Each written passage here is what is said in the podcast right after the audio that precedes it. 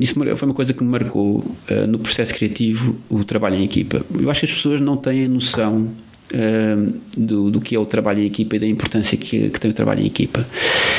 E eu vou tentar explicar qual é, qual é a, a importância, que é, a certa altura, aquilo é um processo tão incrível que se nós, nós, nós estamos os quatro juntos e se um de nós não tem vergonha nenhuma e, e, nós, e isso faz parte do processo e diz e, e, manda para a mesa uma ideia que não tem ponta para onde se lhe pegue, ponta nenhuma pronto, aquilo é impossível ir a algum lado.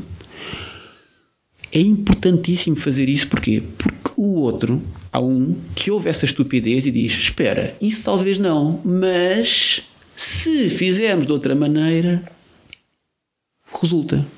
E a pessoa que manda a ideia péssima para a mesa faz: Ah, isso é incrível, é realmente muito giro. Ou seja, é importantíssimo mandar-se ideias péssimas para a mesa. Dali vai nascer. Há muitos sketches que nós fizemos que nasceram de coisas que não tinham ponta para onde se lhe pé, aquilo não ia a lado nenhum. E o facto de nós não termos essa. Uh, como é que se como explicar? Essa soberba de pera, eu só vou mandar para a mesa ideias excelentes. O facto de nós não termos, nós, nós nos sentimos bem uns com os outros e, e, já, e já sabemos à partida que uh, os outros já sabem que nós somos muito fraquinhos em termos de criatividade. Sim. Exato. É uma condescendência. Sim, pá, já sabem porque, quem é que eu vou. O que é que eu posso esperar daquilo? Quem é que eu vou enganar? Ah, já sabem, pronto, olha, pumba. É importantíssimo. E, e esse processo é um processo muito bonito. No fundo, é o um processo de pegar numa coisa. Do nada. Do nada, do, de, não quer dizer, é pior do que nada porque é, é mesmo, é, é, é, é mesmo muito fraquinho esse processo de muito fraquinho para algo que é engraçado. É muito engraçado esse, esse processo. E, e, e, lá está, se nós pensarmos. É, nós estamos em casa eh, sozinhos a ter ideias, isso não vai acontecer. Nós não, nós, isso não, não acontece connosco. Nós temos uma má ideia e nós não, não somos outro para dizer está bem, essa, isso é uma má ideia, mas. Olá e bem-vindos ao Falar Criativo. Eu sou o Rui Branco e este é o podcast sobre criatividade e as pessoas transformam as ideias em algo de valor. Convidado desta semana é este senhor que acabaram de ouvir, é o Miguel Góis, mais um dos membros dos Gato Futurento. Uh, fica a faltar um, o Tiago Dores. Vamos ver se consigo. Espero bem que sim. E hum, desta vez quem me pôs em contacto com o Miguel Góis foi o Zé Diogo Quintela. O Miguel uh, mora relativamente perto de mim. Combinámos, ele veio cá à casa e tivemos a conversa sobre a perspectiva dele relativamente a muitos dos acontecimentos já relatados pelos outros dois membros dos Gato Fedorento e também muito do seu processo de escrita. Até já.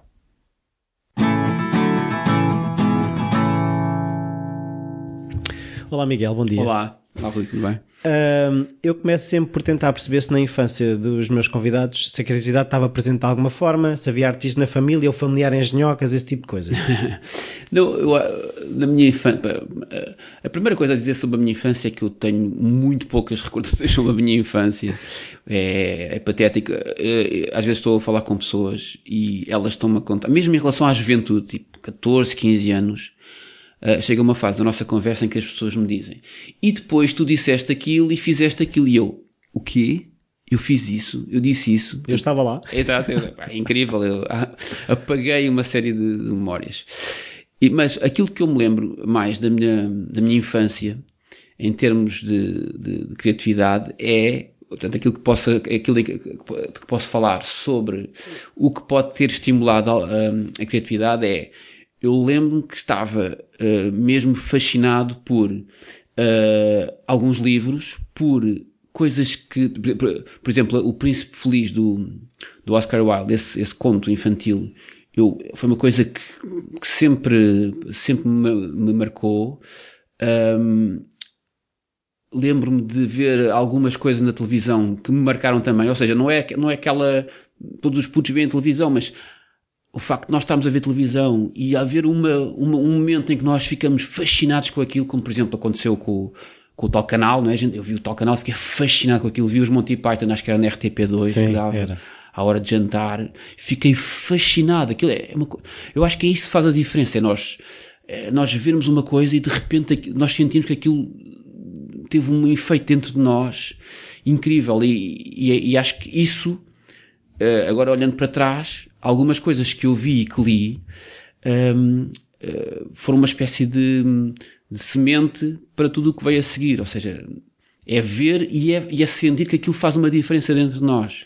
E, isso, e desenvolve uma capacidade que está lá dentro de, de, de repente sermos nós a, termos, a, a ter ideias como, a, como aquelas, querer copiar aquelas Aquilo pessoas. que eu percebo é, é, muitas vezes esses momentos marcam pela intensidade daquele momento. Exato, exato. Aquilo é diferente de estar a comer brócolos, não é? Exatamente, exatamente. É, é, é, é tem, é, aquilo tem uma ressonância dentro de nós um, que depois, mais tarde, se nós formos por aquele caminho, vai dar frutos, não é?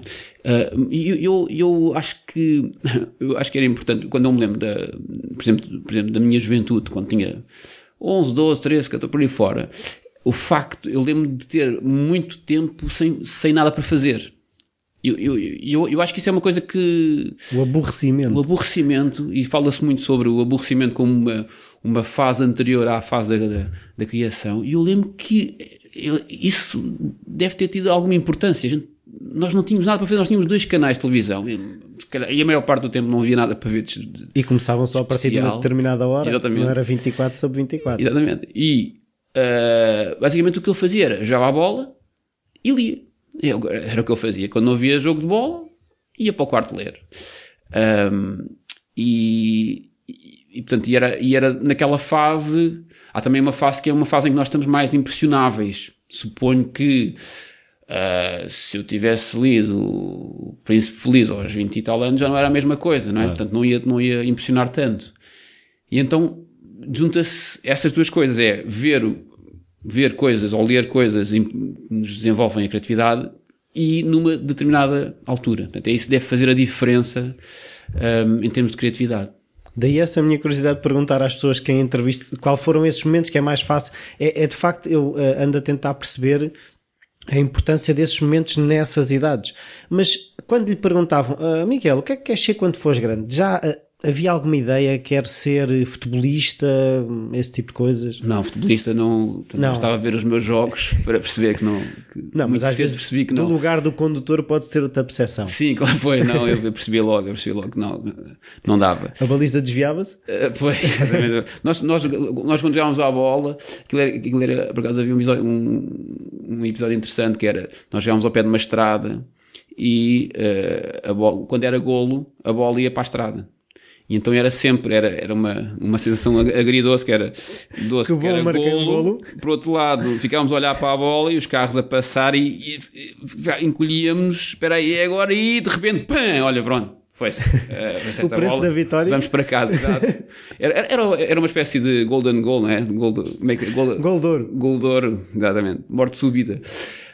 Um, não, portanto, futebol estava fora de, de hipótese. Eu, eu, eu, eu, sabia que queria escrever. Sim.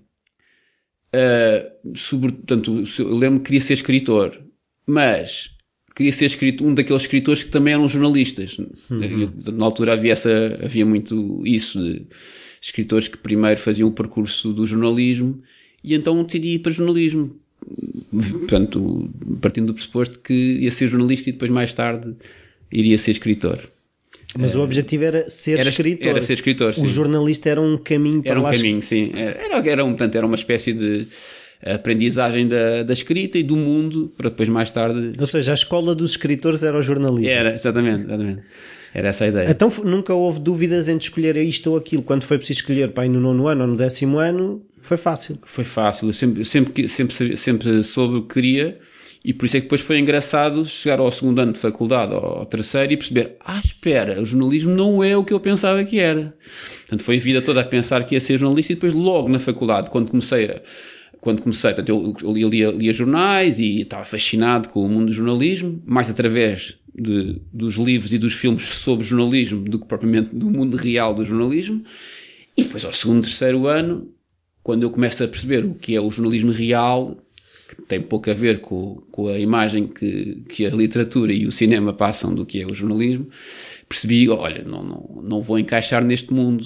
Não é, não é este o meu conceito de jornalismo. Então, que ideia era essa do jornalista, já agora? Era uma, era uma, era uma ideia romântica do, do jornalista como procurando a verdade, enfrentando todas as, todos, os, todos os constrangimentos, todas as pressões uh, que estão à sua frente entre ele e a verdade. Uh, a primeira coisa que, que ruiu é, o, é essa noção de, da verdade, não é? Porque é realmente uma, é um, é um conceito que, quando se fala de jornalismo, é sempre um, um bocado duvidoso, porque uh, os factos, os factos podem ser apresentados, mas basta omitir um facto ou basta apresentar um facto de uma forma um pouco mais uh, pessoal, uhum. que, é algo que é, que é natural, ou seja, Sim, claro, são pessoas. Somos, somos pessoas, temos as nossas convicções, temos a nossa maneira de ver a realidade, e portanto aquilo não é bem, não, não, não, é, não, é, não é possível apresentar uh, a realidade tal, tal como ela é. Eh, e portanto essa foi a primeira, a primeira coisa que eu, que eu percebi nos primeiros anos do, do curso, ao contrário do, do, do, que, do que muitas pessoas dizem, eu acho importantíssimo o, ter um curso de jornalismo, acho essencial. Uh, Para que, em quê? Nas regras, no eu, código de ética, o quê? É, também, mas sobretudo para ter uma, uma percepção do que é o mundo, a primeira coisa, ou seja, nós não, não podemos ir para a rua relatar o que está a passar sem perceber primeiro o que é o que, é, o que é isto? Quer dizer, não se pode ir fazer uma reportagem sobre uma manifestação de sindicalistas sem perceber o que é o, o sindicalismo, sindicalismo, como é que surgiu, como é que se desenvolveu, o que é hoje, o que é a crise que está a atravessar, quais são os... Mas acha que isso se faz? Não, não porque, não se faz porque, justamente porque há uma visão muito uh, redutora do que, do que é contar um acontecimento. Por exemplo, eu, eu, eu vejo o telejornal, quando eu vejo o telejornal, uh, eu acho que aquilo é tudo muito em cima do joelho, ou seja, explodiu uma bomba naquele sítio. Uh, e eles não, quer dizer, não há um, uma, uma, uma, contextualização. Aquilo é um telex que chega que diz que explodiu uma bomba. E eles o fazem transmitir. A pessoa que está a ver não percebe porque é que a bomba explodiu, quem é, qual é, porque é que existe aquele conflito. Ou seja, eu percebo que seria fastidioso estar a, a contar. Um enquadramento, enquadramento total. total. Mas, então, então não falem na bomba explodiu. Quer dizer, por si só, aquele episódio sem uma contextualização e sem uma análise não servirá de muito para, para nós. Mas, Uh, portanto, era essa, era, portanto, essa, essa... E também na capacidade de observar, uh, uh, o curso ajuda nisso, ou seja, de perceber a relação entre aquilo que eu estou a observar e, a observar e aquilo que eu estou a relatar. sim, sim, eu acho que, eu acho que, eu acho que, eu acho que, para além dessa leitura do mundo, há, é, é, é, muito importante nós também nos conhecermos, ou seja, se nós sabemos que nós temos esta visão do mundo, então, eh, quando vamos escrever uma, uma peça jornalística, eh, convém nós sabermos que vamos ter uma tendência para apresentar aquela, aqueles acontecimentos mais a uma certa luz do que, do que a outra. E, por uma questão de deontologia, eh, se nós, se nós nos conhecemos, sabemos que devemos evitar algumas armadilhas, ou seja, eu acredito mais nisto, mas a verdade é que desta vez eu tenho que apresentar esta, estes factos desta, desta forma, porque, por muito não me seja conveniente à minha visão do mundo, isto apresenta-se desta forma. Uh, eu acho que é importante a, vários níveis, mas não, não, não Por exemplo, vejo... se o Miguel fosse escrever sobre o Sporting, se calhar era mais complicado. É, pois é, tinha, tinha de fazer essa, essa, essa, essa análise às, às minhas próprias ideias para uh, tentar aproximar de uma verdade, Sim, não é? Exatamente, sabendo que não, que não é possível, mas é, o esforço é, é, que é importante, não é? Esse esforço de, de, procura da verdade é sempre mais, muito mais importante do que depois estar a dizer o que é que é, o que é a verdade. Sim, a questão do autoconhecimento eu acho que é importante para tudo, mas eh, na, na questão do jornalismo percebo agora, pelo que me está a explicar, de facto o, o, a necessidade de ter que haver Exato, exato. E, e, sobretudo a parte, a parte também muito, tem, tem de haver uma parte muito profissional de, de um, um, trabalho de pesquisa muito importante, quer dizer, porque realmente os factos uh, podem ser apresentados uh, sob determinada luz, mas, ah, quer dizer, se a gente faz uma boa pesquisa, se nós estamos mesmo, mesmo uh, por dentro daquele assunto, isso é importante. Agora, hoje em dia, o que é que acontece? Há muito pouco tempo, há pouco dinheiro para pagar a pessoas para perderem tempo a investigar. Exatamente. E isso é, é, é, dramático porque nós perguntamos, esta pessoa está a falar sobre este tema, mas quão bem é esta pessoa uh, conhece este, está por dentro deste tema. Ah, não está muito bem, porquê? Porque, mas não é culpa dela, é Sim, culpa é deste tempo todo o sistema, não é?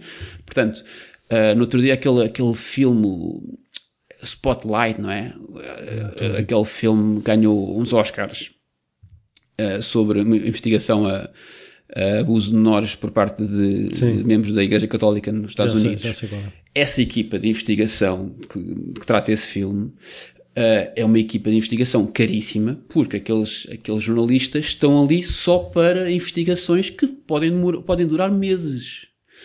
E isso é caro, estar a pagar a quatro ou cinco jornalistas, ainda por cima dos séniores, para estar meses a investigar uma, um assunto que pode nem sequer chegar a uma reportagem, ou seja, só se, só se eles descobrirem determinadas... Mas aí não há pressão de ter que chegar a um assunto. Exatamente, e é isso. E, e é por isso é que é importante também, lá está, a, a- a deontologia no sentido de perceber, olha, nós daqui, afinal não há aqui história daqui não tem de sair um escândalo. Isto nós estamos a ver, e por isso é que eu, eu acho que eles tinham, eh, no filme até, até menciona que eles tinham várias linhas de investigação, vai- quer dizer, várias, vários assuntos, não é? E então largava, olha, este aqui não está a dar nada, larga, vamos dedicar ao outro. Porquê? Porque aquele po- podia não conduzir a lado nenhum. E, e essa, e essa pressão para conduzir a um escândalo, realmente isso é, isso, isso é preocupante.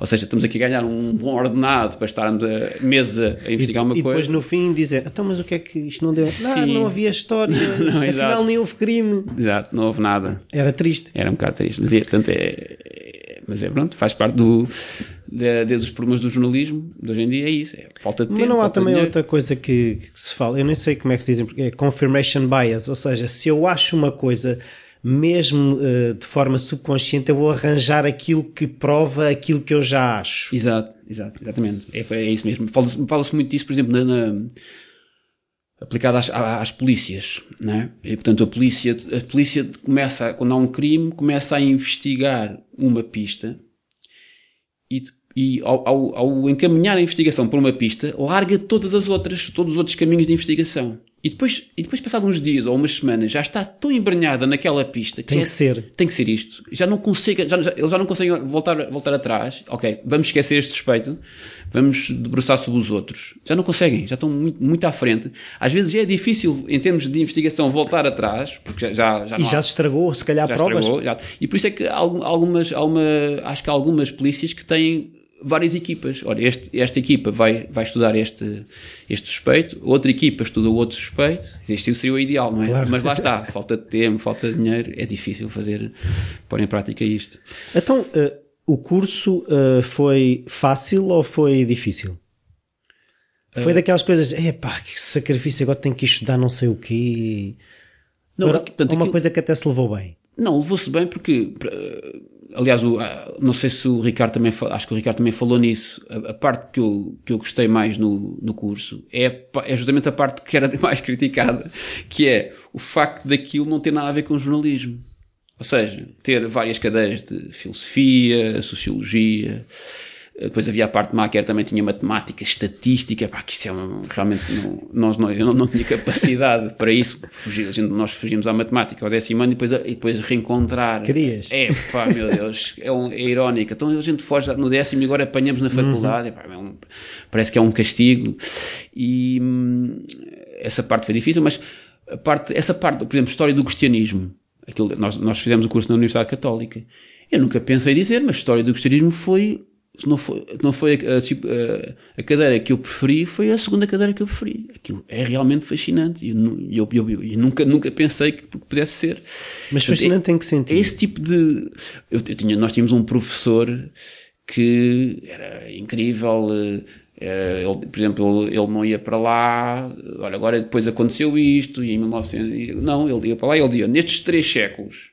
Estes três, vamos, agora vamos dar três séculos. Para isso é fascinante logo. Três, vamos dar três séculos. E nós, espera aí, mas esta aula não tem oito horas.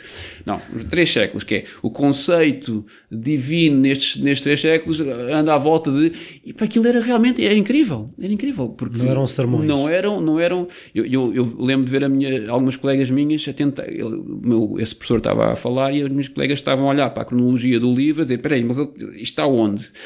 Ou seja, essa, esta, a forma como se dá as aulas, aquilo não pode ser, não é, olha, agora vamos as datas. Não, era, era, era, aquilo era mais, era uma sociologia. Aquilo era sociologia da religião, na verdade, não é? E é- esse tipo de humanidades que nós tivemos muito no nosso curso uh, despertou, desp- despertou em nós. Acho que o Ricardo também fala no facto de nós irmos para, para, irmos para a biblioteca uh, João Paulo II e nós, aquilo- o facto de termos acesso aos livros nós, é, é incrível porque quando, por exemplo, na Biblioteca Nacional nós não temos acesso aos livros, a gente tem que fazer o pedido é, muda tudo, não é? O facto de nós termos os livros à nossa disposição e nós podemos querer um livro, mas ao lado daquele nós vemos, espera aí, o que é isto? isto? Olha, isto, eu não sabia que este livro existia. E isso, isso tudo, Um lado exploratório. exatamente, isso é importante, e foi importante a faculdade também nisso, explorar a biblioteca e ver o que é que havia, que eu não sabia que havia. Ah, foi essa parte mais de humanidades, no fundo, que foi importante para mim no, no, no curso. E já havia o humor nessa altura, ou seja, se já havia, mesmo até na adolescência, na infância, o Miguel era o engraçadinho ou esse tipo de coisa, não. Não, não, eu, eu não era um engraçadinho. Portanto, eu, eu queria escrever, mas o que eu descobri mais tarde era, e, e lá está na faculdade também, ah, foi que eu queria escrever ahm, humor, ou seja, não, não no sentido de, de est- estrito, ou seja, nós não, nós, nós não, ninguém se senta à mesa, quer dizer, a não ser que seja um trabalho encomendado, ninguém se senta à mesa, olha, agora vou escrever humor. As pessoas vão escrever e depois há pessoas que têm mais jeito para um tipo de escrita e outras que têm para outro tipo de escrita. E o que eu comecei a perceber é que eu, tanto nos meus, nos meus gostos pessoais, valorizo mais eh, o, a escrita e cinema que tem uma vertente humorística. Ah, por exemplo, vou ver um vou ver um filme. Ah, se, se um filme, e há vários deste, deste género, e, e um filme em que, sobre uma personagem, e, e que essa personagem eh, vai sofrendo, mas de uma maneira atroz, do princípio do filme até ao fim do filme, vai sofrendo de uma maneira atroz, sem haver ali eh, nenhuma nota de quer de ironia, quer de, de esperança, n- nada. Eu, eu não. Custa-me, quer dizer, custa-me no sentido É demasiado de, seco. Sim, custa no sentido de que, não, de, de que é, só, é só uma pessoa levar porrada. É só, olha, pronto, nascemos, levamos porrada e depois morremos. Pronto, eu, eu, eu, eu aceito e, e percebo que, que isto até pode acontecer. A vi- a vida pode ser, pode ser realmente desta maneira. Mas. Mas ah, o ser humano tem mais dimensões, não é? Exato, só, também. mesmo só o mal, Sim. o mal também tem os seus lados cómicos. Exatamente. É, é, é- deve ser difícil, deve ser difícil relatar uma vida sem haver algo de, de, de engraçado, de irónico, de sarcástico. Algo, é, é difícil acontecer isso. Eh, assim como eh, há várias comédias em que eh, sobre aspectos muito negativos da, da história humana, como por exemplo A Vida é Bela, passa-se num campo de consideração, não é? Mas consegue, consegue o- através da, da, da personagem principal, consegue, aquilo, consegue, aquilo tem momentos de, em que eu lembro, lembro nesse filme, eu, eu chorei e ri ao mesmo tempo. Ou seja, para mim isso é o, é o grande Desafio? o grande desafio. Quer dizer, um filme que nos põe a rir e a chorar ao mesmo tempo. Eu acho que não pode haver mais nenhum objetivo mais nobre do que esse. Para mim, não é? Para mim, esse- o que eu gostaria de almejar um dia era justamente momentos, criar, criar momentos desses, porque é incrível como é que se consegue essa complexidade ahm, num só Tocar momento. tantos botões, não é? Sim. Porque o humor tem essa característica de, no, no fundo, eu uma vez já ouvi, não sei se, acho que foi o Ricardo uma vez estava a dizer qualquer coisa, capacidade de tocar o outro sem lhe tocar, ou seja, provocar convulsões, o choro, o riso sem lhe tocar, eh, não é? É um bocado isso que o humor tem. Sim, quer dizer, não é só, portanto, não é só humor, mas, mas, ma- por exemplo, o, o chorar, não é? Essa capacidade de fazer o outro chorar, não é? é portanto, seria da, da tragédia, não é? Sim. Mas, mas sim, sim o, que, o que nos fascina é, o, no fundo, o, o uso eh, das palavras para ter um efeito no- no- na, na outra pessoa. É isso. que- ou seja, onde, onde se percebe que eh, o meu. eh, onde eu percebi que para mim o humor era muito importante é, por exemplo, eu vou, eu vou a um restaurante eh, e estou a jantar e lá ao fundo há uma mesa em que Por exemplo, está um homem e uma mulher. E o homem diz uma coisa e a mulher ri-se. E eu vejo e digo, o que é que será que ele disse? Eu, eu, eu, eu Cusco? sempre, sempre, estou sempre, ah, o que é que será? Pá, ela riu-se e ele disse uma coisa, o que é que será que ele disse para ela se rir? Eu queria mesmo saber o que é que aquele, aquele homem disse àquela mulher para ela se rir. É uma coisa mesmo interior, um, eu, eu, eu quero saber o que é que, as, portanto, a palavra, os efeitos que as palavras têm nas pessoas. Não são só efeitos positivos, né? podem ser negativos, mas eu, eu vi fascinado com isso, com o efeito que as palavras têm, uh, ou podem ter em nós. Então, e já escrevia, na faculdade já escrevia textos e que já tinha vontade de os publicar, já tinha algum livro na calha, alguma coisa desse género? Não, eu lembro, eu lembro que mais cedo tinha cadernos de notas. Uh, é muito importante estou a, ver, estou a ver esse caderno de notas é a coisa mais importante que alguém que quer escrever pode ter, quer dizer, uma pessoa que quer escrever tem que ter cadernos de notas com ideias, com, com observações, com temas, às vezes é só temas, olha, interessa-me por este tema, fica a marinar. Uh, eu lembro que tinha cadernos de notas uh, mais cedo. E depois, na, o que acontece na faculdade é que uh, eu e o Ricardo começamos a. Nós nem, nós nem ao princípio, nós nem tínhamos muita afinidade. Eles tinham, ele andava com um grupo de amigos e eu andava com outro grupo de amigos e até eram um grupo, eram grupos rivais. Uma espécie de, ninguém gostava, naquele grupo ninguém gostava das pessoas do, do outro grupo. Uh, e, portanto, foi uma, no fundo foi uma espécie de Romeu e Julieta. uh, e, e, quando nós, há um dia, ou já não me lembro bem, mas em que nós ficamos lado a lado, numa, numa aula, e basicamente o que nós começamos a fazer Não é... sacaram das facas, não. não, não. Nós, nós, lá está, nós não levávamos muito a sério essa, essa, essa guerrilha, essa guerrilha. Também era na católica, não é? Pois, exato. mas, mas atenção, isso não quer dizer nada. Se fosse na Brandoa. isso não quer dizer nada na católica. Mas, uh, e começámos a, a, fazer aquelas piadas do, sobre, os, sobre o que ia acontecendo nas aulas, sobre os professores, sobre os colegas e percebemos que tínhamos o mesmo tipo de, de, de, de fazíamos rir um ao outro, basicamente é isso. Quando a gente chegou, peraí, eu, eu, eu, eu rio-me com o que tu dizes, tu riste com, com o que eu digo, e, pá, e foi, percebemos que havia aí uma, uma um, um, interesse comum. Sim. E, e, e começámos a, e fizemos aí logo passado um tempo, começámos a fazer uma, fizemos uma empresa de Uma guionismo, sim. Fizemos uma empresa, era, era já eu, o Ricardo, e depois o Ricardo convidou o Tiago.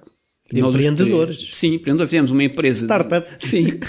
Na altura não, não se chamava startups, havia, chamava-se só... Empresa. lá, ou empresa, ou eh, limitada. Ou, e aquilo chamava-se argumentos de peso na empresa. E escrevemos lá uns textos e acho que um deles até foi publicado numa daquelas umas revistas daquelas que apareciam e passar três meses desapareciam. Aquilo devia ser um negócio qualquer que alguém, que alguém arranjou. Pera, tenho aqui este dinheiro, funda aí uma revista. Arranjai uns jovens. Pronto, põe lá o dinheiro e depois a revista vai à falência. Portanto, nós escrevemos para uma dessas revistas. Indeniza a sua administradora. Sim, exato. Deve ser um esquema qualquer. que Havia, havia revistas que demoravam três semanas. Duravam três semanas. Fizemos isso. Curiosamente não foi lado nenhum essa empresa. Era tão pesado o argumento. Exatamente. E foi, portanto, essa foi a primeira coisa que nós fizemos juntos. Depois o Ricardo entrou ah, para as produções fictícias e depois fez. E depois, o, que, e depois o que aconteceu. uma cunha. E depois, exatamente. É aquela coisa à portuguesa que, que as pessoas dizem mal quando não se lembram. Espera, ah, isso também aconteceu comigo, ou aconteceu, aconteceu ao meu filho, ou aconteceu. Quer dizer, eh, Até deixar um amigo ah, que só tem um pacote de batatas na fila do supermercado vir ter connosco também é uma forma de cunha. Exato, exato. É, Há imensas coisas que são portuguesas e, e- e que nós dizemos mal e que eu acho que se nós nos sentássemos para, para, Ninguém para pensar, ok, até é bom, por exemplo, as pessoas chegam atrasadas. Nós atenção, isso é, é, é ótimo, no sentido em que epá, pode ser chato em algumas situações, mas se nós formos, aquelas pessoas que dizem, epá, chegaste 5 minutos atrasado, isso- quando nós estamos na, na, na, na, na- naquela situação do tipo que chega atrasado, pá, nós não gostamos que olhem para nós e dizer, Ei. Então tu chegaste atrasado e nós, epá, cheguei, epá, eu tive aqui um problema com o carro. Às vezes temos problemas mesmo.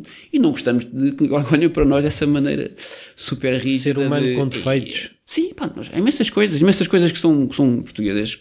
Claro que têm a sua, como tudo, tem a sua parte negativa, mas eh, fazendo bem eh, o balanço, tem muito positivo. E essa coisa de, olha, o meu amigo chamou-me porque Já sabe, o meu- eu- conhece o meu trabalho. conhece o meu trabalho, sabe que eu, que eu, sou, que eu sou bom neste trabalho e eh, de- portanto, o Ricardo deu o nosso nome, acho que foi primeiro o meu nome, né? deu primeiro o meu nome.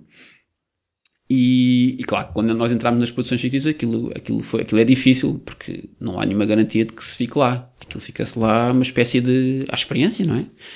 E eu, portanto, eu ainda fiquei lá alguns meses à experiência.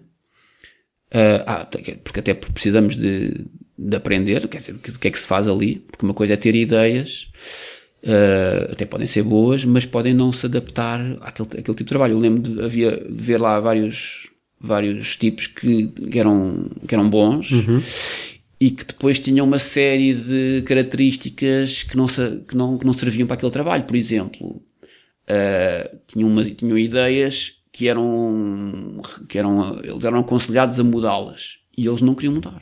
Havia vários, vários assim, não, eu não mudo a minha esta ideia. Está muito a agir assim. A verdade artística. Sim, eu acho que aquilo na verdade era uma empresa, tinha um trabalho para fazer e, e se tu dizes, olha, não, isto- este meu texto está perfeito e se alguém que está- tem mais experiência diz, não, tens de mudar essa parte, é, é óbvio que tu tens de mudar essa parte. E eu lembro de ver, ficar muito espantado que havia, havia E lá para si era fácil aceitar esse era, eu, eu acho que nós, se nós estamos numa, numa fase de aprendizagem, se, se nós, se nós não aceitamos os, os conselhos de alguém que tem mais experiência eh, do que nós, é pá, estamos, então estamos tramados, não é? É óbvio que aquilo, aquilo é muito importante aprender. Não, não, não, não, quer dizer que pô, depois mais tarde, não, não, se achaste que aquela ideia era boa, não isso, não, não possas insistir, mas tens que acatar eh, os conselhos, não é? Isso é uma parte muito importante no, no, no trabalho em equipa.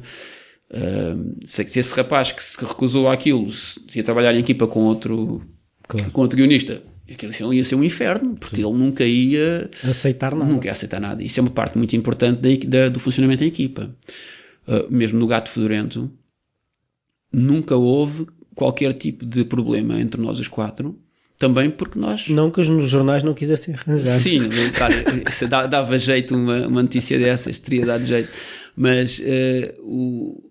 Porque nós também já tínhamos essa experiência, ou seja, de trabalhar em equipa, de perceber que aquilo pode ser Mas horrível. vocês já eram equipa lá dentro. Éramos equipa lá dentro. Portanto, eu fazia, primeiro fiz equipa com, com o Ricardo e, e, e o Tiago fazia equipa com o Zé Diogo. Eh, e depois, mais tarde, fomos, o, o- tanto o Tiago e o Zé Diogo foram incorporados na, na minha equipa e do, e do Ricardo. Por- Porque já, já percebia-se que havia um, já havia ali uma, uma sintonia especial entre nós os quatro, quer pessoal, quer criativa. Portanto, é, um, é uma, foi uma feliz coincidência, podia ser só pessoal e Sim, não ser criativo, e- e depois só criativo trabalho, e não né? ser pessoal, Pois. sim, mas foi realmente, é- havia uma, sempre houve uma afinidade pessoal e criativa, até porque nós depois, isto também, eh, há aqui uma, uma, uma dinâmica que nós construímos um- uns aos outros, né? nós vamos aprendendo uns com os outros, Ahm, e, por exemplo, eu, eu, eu, eu, eu antes de trabalhar com eles, eh, eu lembro-me que eu, eu, não, é- eu não era uma pessoa muito fácil. Eu tornei, fui, fui-me tornando mais fácil Em que sentido? eu, quer dizer, eu tenho, tinha um feitio difícil eh, e o facto de, de ter aquela relação com eles, eu comecei a ver a maneira como eles trabalhavam e como eles, como eles Mas difícil que é mais fechado. Eu- não, era, era um bocadinho mais fecha- fechado, um bocadinho zangado às vezes.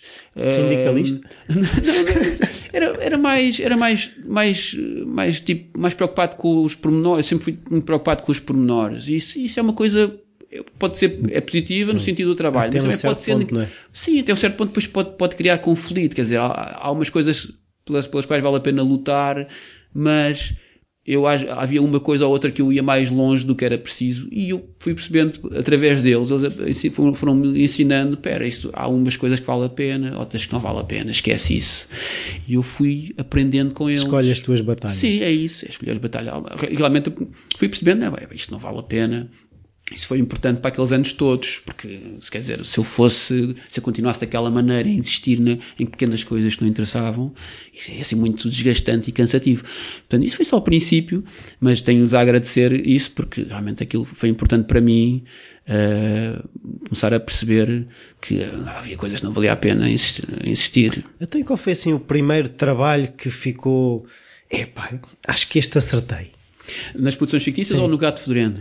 Nas produções fictícias. Ah, esse eu lembro, porque foi, portanto, chegou uma altura que eu estava a estagiar uh, há meses e eu acho que uh, não estava a correr muito bem. Ou seja, um, eu estava ali, tanto que aquilo havia alguma, aquilo tanto eram vários projetos, havia alguma hum, agitação, não é? Tentar aquilo há prazos para entregar os textos, e no meio dessa agitação é difícil incorporar pessoas novas. Então eu estava ali um bocado esquecido, fazia uns textos com um, fazia textos com outro. Desenrasca daqui. Sim. Então estava assim um bocado a passar. Eu também sou, um, sou uma pessoa um bocado reservada, o que pode ser difícil uh, no campo do, do, do, do, humor numa, numa empresa de guionistas, porque, uh, na verdade, uh, como sou uma pessoa reservada, não dou muito nas vistas.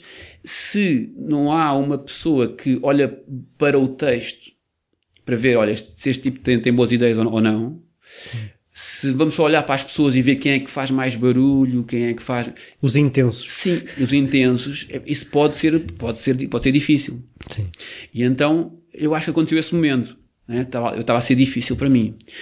Até que uh, o Nuno Artur Silva, há um dia, em que acho que ele decidiu: olha, isto é o vai ou racha para o Góis.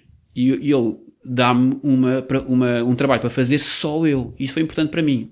Ele deu-me um trabalho: olha, Góis, fazes tu sozinho isto. Senão tens que, tens que ir buscar a bola. Exatamente. E, e felizmente não fui buscar a bola porque fiz o texto sozinho. Aquilo era um, ainda era um texto, eu lembro, aquilo era particularmente difícil. Eu vou, eu vou explicar porque era particularmente difícil. Aquilo era, era para o programa do Herman, era o, não sei se era o Herman 98 ou 99, eu acho que era 99. Uh, eh, e era, o convidado era Jorge Sampaio, que era o Presidente da República. E a rubrica que eu tinha de escrever era, chamava-se invasão, invasão de privacidade. Então era um caixote com, as, com algumas, alguns objetos do Presidente Jorge Sampaio que nós tínhamos ido buscar a Belém uh, e, portanto, íamos revelar quais Isso eram, eram as premissas. Não, ou, ou, ou, o, que é, o que é que o Miguel teve que fazer? Ou seja, o convidado é este. Exato. Portanto, eu, eu, agora fomos ao Passo Belém e fomos lá buscar objetos e aquilo tinha que ter graça, mas não podia beliscar minimamente a, a figura a figura do Presidente da República. É um texto difícil, é um texto difícil. Uh, e portanto, é, tem que ser muito politicamente correto. Exatamente, tem que ser muito delicado, mas tinha que ter graça. Porque senão eu estava a ir buscar a bola, é? E portanto, lembro fiz sozinho, pá, e, e lembro-me de estar na, na plateia, na plateia naquele momento, e a ter a noção de que se as pessoas não se rissem, Pronto. Já foste Miguel. Já ia, ia, para, ia para investigador de, de jornalismo, de jornalismo. E portanto aquilo correu bem e eu fiquei. Eh, eu acho que esse foi o momento essencial. E então correu bem, as pessoas riram-se. As pessoas riram-se. Aquilo era na aula magna, eu lembro-me perfeitamente. E as pessoas riram-se. E, e, o presidente também se riu? O presidente também se riu. que remédio. Que remédio. Sim. então, e qual foi o primeiro momento com os gatos que sentiu então que tinha feito um home run? Uh, eu, eu, acho, eu acho que isso aconteceu. O, o, o, primeiro momento assim importante com os gatos foi, foi o, o, o aparecimento do blog. Ou seja, uh, hoje em dia já, já, já é difícil a gente lembrar-se disso, mas antes da televisão, onde nós primeiro fizemos a sensação e onde nós, e foi o primeiro nome, a primeira altura em que fixámos o nome, foi no blog. Portanto, o blog. E foi fácil chegar ao nome, agora peço desculpa por esta. Sim. Eu, assim, foi fácil na medida, acho que foi o Zé Diogo. Nós na, nós na altura estávamos a ver o Friends, nós, os quatro. Pois, ele como fã dos Friends. Sim, nós gostávamos daquela música do Smelly Cat. Smelly Cat. Sim, e o Zé Diogo diz, olha, porque não chamamos ao blog Gato Fedorento? Um, e então, esse foi o grande momento, foi o, foi o, o sucesso que nós tivemos com o blog. Um, e, e foi importante porque causámos a sensação no, no universo, na altura dos blogs estavam em alta, e aquilo, aquilo conjugou-se, conjugou-se bem. E portanto, a partir daí, o que é, o que, é que aconteceu? O Zé Diogo e o Ricardo começaram a fazer stand-up. Ou seja, saíram do, do âmbito do blog, começaram a fazer O Miguel stand-up. e o Tiago, segundo o, Ricardo, mariconsamente, se cortaram. Sim, sim. Mas atenção, eu cortei-me porque já sabia que isto ia tudo conjugar-se bem no final. Pronto. Exatamente, eu tinha Era já essa visão. perspectiva, sim.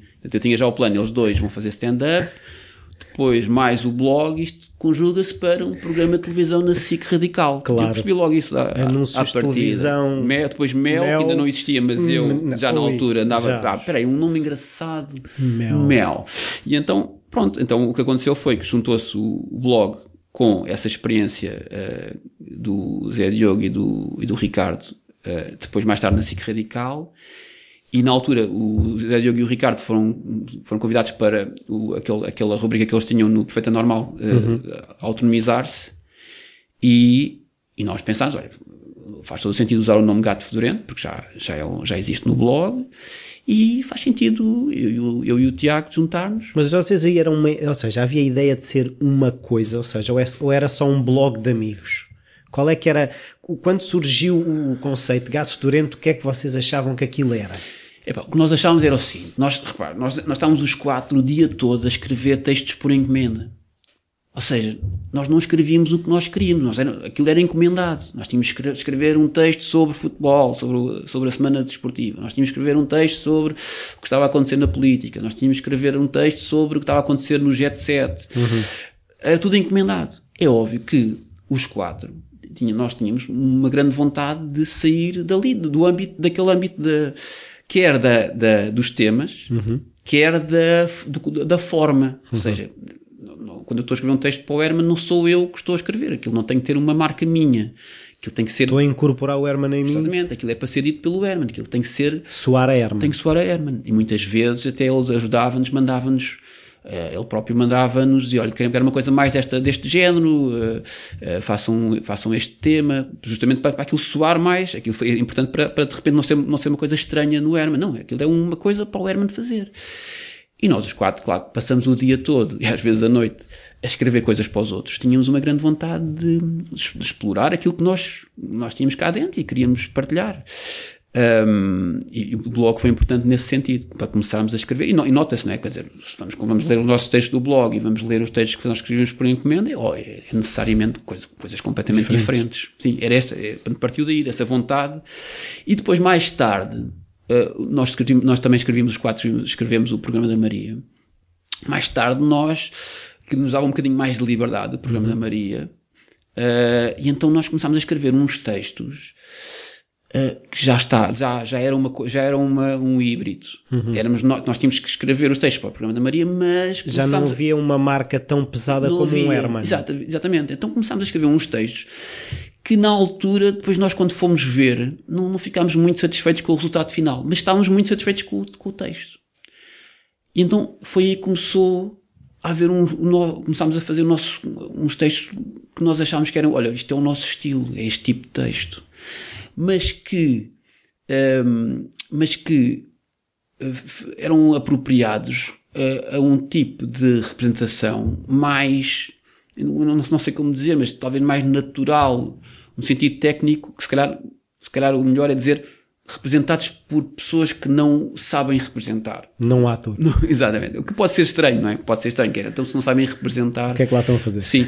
É no sentido de, o que eu quero dizer, é no sentido de dar mais importância ao texto e menos à À forma. apropriação do Exatamente, ator. menos à forma como o texto está a ser eh, dito. Eh, ou seja, sempre foi a nossa, a nossa marca, foi o texto. Nós, nós, nós damos importância, para nós a fase mais importante é realmente quando nós nos sentamos a definir o texto. E, e a representação passa para segundo plano no sentido em que quando nós escrevemos o texto nós não nós não estamos muito hum, muito preocupados com o estilo de representação. Digamos que é digamos que é um estilo de representação neutro. Eh, e essa, essa parte essa parte foi importante porque quando nós vamos depois para o programa de televisão nós sabemos que não só não temos dinheiro para contratar atores como Também não queriam, se calhar. era difícil, quer dizer, não- teria sido possível, mas é, dif- é difícil porque teríamos que escrever o texto e teríamos que ir para as gravações dizer aos atores, olha, isto é para ser feito desta maneira, um, e isso é, pode ser um processo complicado, ou seja, de certeza que iríamos encontrar atores apropriados e que faziam aquilo melhor do que nós, de certeza absoluta, mas não ia ser um processo tão fácil como irmos nós próprios para lá fazer. Sim, e também aumentaria os custos, não sei. E aumentaria os custos, porque nós, nós na altura, eu acho que nós já, fazendo as contas, nós perdíamos dinheiro com o programa porque depois compravam o que nós tínhamos que comprar, bigodes e gravatas e fatos e não sei o quê, e nós entretanto ficávamos, ou ficávamos em casa ou perdíamos dinheiro. E portanto não havia, não era mesmo possível uh, contratar atores. Segundo o que o Zé Diogo e o Ricardo disseram, o Miguel queria, no fundo não queria uh, aparecer, que até queria de aparecer de óculos para não ser reconhecido. O que é que o fez? Inspirei-me inspirei no super-homem. Ah, nunca, Clark Kent. O Clark Kent nunca ninguém olha para ele e diz, não. hum, tu vais às super-homem. Portanto, se aquilo funciona com Clark Kent, não sei porque é que não havia de funcionar comigo, mas Também não vejo. Mas eles riem-se, não sei porquê. E o que eu queria perceber é o que é que levou a aceitar, bora lá. Para já, porque, porque os três iam entrar, isso é logo uma pressão em mim. Ah, o Tiago também já, já estava. O Tiago já estava, portanto, eu teria de ser o único a dizer: não, não, não, eu não entro. Epá, isso era mesmo. Lá está, mariconso, isso ia a mariconso. E portanto, pronto, eu aceitei porque, para já, porque sabia que ia fazer, e isso fiz até ao fim, que é eh, escolhi sempre, portanto, na altura de, de, de escolher o papel, eu era sempre, eu saía, ou saía da sala, ou estava muito caladinho, ou dizia que era aos outros, portanto, fiz sempre até ao fim uh, esse papel de, é pá, às, às, vezes até fazia uma coisa, aliás, isto fazia, acho que fazíamos todos, que era, uh, portanto, escrevíamos o texto e a seguir íamos contar as falas. Olha, este, este, é, este é a personagem que tem menos falas, quero esta. Este. E havia, uma, às vezes, o que é engraçado, porque é, possível que sejamos a, única equipa a fazer isso no mundo. Normalmente a tendência é o, é o, é o contrário. Quero, eu quero ter eu mais quero ter mais protagonismo, quero ter mais fala. Ali era ao contrário e sempre foi até ao final. Sempre foi até ao final. Que é, tem menos falas, quer ser eu a fazer essa. Ninguém queria buscar a bola. Toda a gente, todos nós. Claro, tem o tema. Claro que, claro que o Ricardo foi o que se tramou mais, porque a certa altura é óbvio que há ali papéis que só, pode ser, só podem ser feitos pelo Ricardo. E portanto o Ricardo é o, foi o que sofreu mais no sentido em que não podia fazer esta brincadeira tão gira de contar as falas e olha, eu quero ficar com este que tem menos falas. Mas vocês já escreviam uns para os outros, ou seja, da mesma forma em que uh, às tantas estavam a escrever para o Herman, se depois, quando vocês escreviam, epá, se calhar eu vou escrever este personagem, este é a cara do Ricardo, este é a cara do Zé Diogo. Sim, eu, eu acho, acho que aquilo era, a certa altura aquilo tornou-se muito claro. Ou seja, a gente, após um, algumas, alguns programas, nós percebemos que tudo, tudo que era, tudo em que envolvia mais, mais, uma vertente mais de personagem, tinha de ser o Ricardo. Uhum. O, uma, quando era uma personagem, por exemplo, uma personagem mais bruta, é claramente Zé Diogo Quintela, não é? Sim, o forcado, o polícia. Sim, tem que ser tanto porque Sim. ele é meio abrutalhado, mesmo na vida pessoal. E, portanto, torna-se claro. A altura torna-se claro. Não, não, há, não há muita, não se perde muito tempo com isso. Uh, coisas mais neutras, personagens mais neutras, moderadores, que sou claramente eu, né? Coisas em que, em que exige menos representação. Uh, ou personagens com óculos. Uh, essas estavam garantidas. Sim, essas, óculos, quem tem óculos é o, é, o, é o, é o Mucky. Uh, pronto, tornou-se fácil a certa altura essa parte. Até como é que era o processo de, de escrita nessa fase? Uh, o Zé Diogo falou um bocadinho, traziam ideias, depois partiam Sim. as ideias uns dos outros. Sim, é, aquilo é, essa, essa, eu, eu, gosto muito de, isso foi uma coisa que me marcou uh, no processo criativo, o trabalho em equipa. Eu acho que as pessoas não têm noção uh, do, do que é o trabalho em equipa e da importância que, que tem o trabalho em equipa. E eu vou tentar explicar qual é, qual é a importância. Que é, a certa altura, aquilo é um processo tão incrível que se nós, se nós estamos os quatro juntos e se um de nós não tem vergonha nenhuma e, e, nós, e isso faz parte do processo e diz e, e, manda para a mesa uma ideia que não tem ponta para onde se lhe pegue, ponta nenhuma, pronto, aquilo é impossível ir a algum lado. É importantíssimo fazer isso porquê? Porque o outro, há um que ouve essa estupidez e diz: Espera, isso talvez não, mas se fizermos de outra maneira, resulta. E a pessoa que manda a ideia péssima para a mesa faz: Ah, isso é incrível, é realmente muito giro. Ou seja, é importantíssimo mandar-se ideias péssimas para a mesa. Dali vai nascer, há muitos sketches que nós fizemos que nasceram de coisas que não tinham ponta para onde se lhe pega, aquilo não ia a lado nenhum. E o facto de nós não termos essa, ah, como é que se como explicar? Essa soberba de, pera, eu só vou mandar para a mesa ideias excelentes. O facto de nós não termos, nós, nós nos sentimos bem uns com os outros e já, e já, já sabemos à partida que Uh, os outros já sabem que nós somos muito fraquinhos em termos de criatividade. Sim. Exato. Já há uma condescendência. Sim, pá, o gajo já sabe porque, quem é que eu vou. O que é que eu posso esperar daquilo? Quem é que eu vou enganar? Ah, já sabem, pronto, olha, pumba. É importantíssimo. E, é, e esse processo é um processo muito bonito. No fundo, é o processo de pegar numa coisa. Do nada. Do nada, do, de. Quer dizer, é pior do que nada porque é, é mesmo, é, é, é- é mesmo muito fraquinho, esse processo do muito fraquinho para algo que é engraçado. E é muito engraçado é- esse, esse processo. E, e- e lá está, se nós pensarmos. é, em- nós estamos em casa eh, sozinhos a ter ideias, isso não vai acontecer. Nós não, nós, isso não, não acontece connosco. Nós temos uma má ideia e nós não, não somos outro para dizer, está bem, essa, isso é uma má ideia, mas Ah, eu nós não. com a minha mulher e disse: A sério, lá estás tu com as tuas coisas. Também não vão a lado nenhum. Exato, exato. Mas atenção, isso não pode, nós não podemos usar esse como, como, como, como critério, porque a minha mulher é pá, desprovida de humor, não é? E nós não podemos usar esse critério, porque às vezes o que eu faço é digo uma piada do Woody Allen. Uma, uma melhor, pá, a melhor piada do Woody Allen. E ela diz, isso não, isso não tem graça. E eu, haha! Porém, é uma piada do Woody Allen. E portanto, a gente tem que fazer este teste, teste claro. do teste. Porque se tu, tu ficas só com, essa, com esse comentário, Não vou lado não nenhum. vai lá nenhum. Ah, Uma coisa, hum, o processo mudou à medida que vocês foram crescendo. Isto é, uma coisa é serem ah, um programazinho, entre aspas, na SIC Radical, outra coisa é serem superstars tipo Cristiano Ronaldo, em que os canais já vos querem disputar entre contratações do Real Madrid SIC contra o Barcelona RTP. Mudou.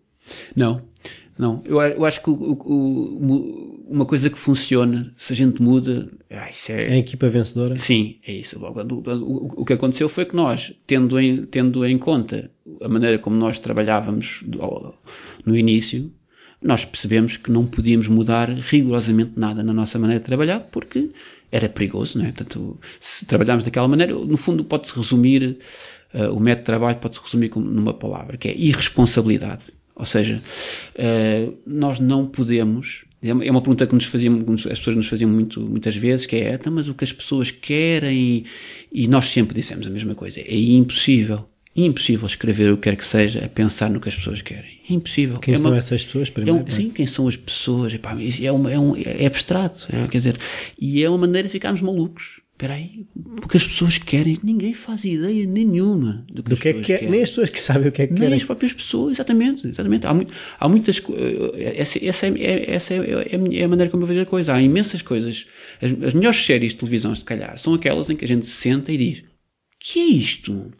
Ao princípio, eu lembro de ver, o- ao- ver o Office ao princípio. Eu lembro da primeira vez. Até a maneira como é filmado. Sim, eu lembro da primeira vez. Eu, peraí, mas, mas isto, isto é, um- isto é humor? Eu- aquilo era esquisito, era esquisito. Aquilo, ou seja, hum, é impossível de saber o que as pessoas querem e as próprias pessoas, e mesmo eu como público, às vezes, às vezes colocamos naquela, no papel de, de público, e eu, e eu, e quando, eu sou mau, como, eu sou mau como, como o resto do público.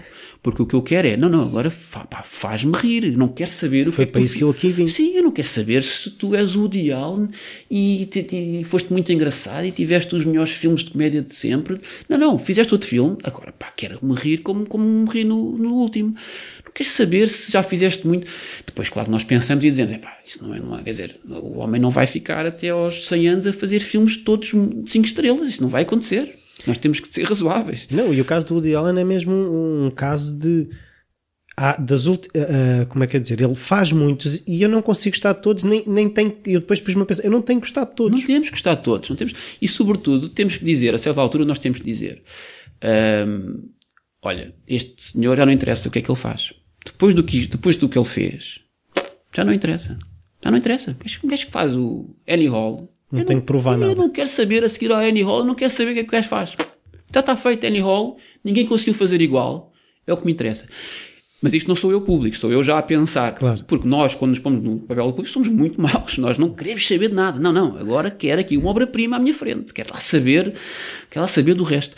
Mas, hum, entretanto, já não sei como é. Ah, portanto, ali vinha por causa das pessoas, do que as pessoas queriam. Não, não. É total irresponsabilidade. Ou seja, ah, não nos interessa quantas pessoas estão a ver, não nos interessa o que as pessoas querem. Quer dizer, interessa no sentido de queremos agradar às pessoas. Não, é? não, há, não há ninguém uh, no planeta que diga: Olha, eu vou fazer aqui uma música só para 5 mil pessoas gostarem. É óbvio que toda a gente quer que o máximo de pessoas gostem da sua música. Uhum. E, e, há, e, apesar de haver pessoas que não, não, não confessam isso publicamente. Toda a gente quer. Agora, o querer não é para aqui chamado. O que interessa é tu, tu tens ideias, pá, escreves as tuas ideias, representas as tuas ideias, apresentas. Se gostaram, gostaram. Se não gostaram, não gostaram. Se não, porque depois também é um bocado amargo se ninguém gostar e nós não gostarmos, ninguém gosta daquilo, não é? Exatamente, é, é, é muito, muito.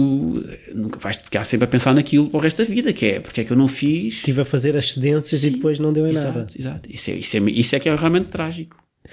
É uma coisa que eu uh, não perguntei nem ao Ricardo nem ao Zé Diogo, mas pus-me a pensar é como é que foi o, o, gato fedorento ao vivo? De onde é que isso surgiu? como é que foi a experiência? É, é porque é muito diferente fazer um sketch. Sim, sim. Corta do que fazer um espetáculo ao vivo. Completamente diferente. E, e nós percebemos que para nós aquilo não, não, não funcionava. Para nós não funcionava. E vou dizer porquê.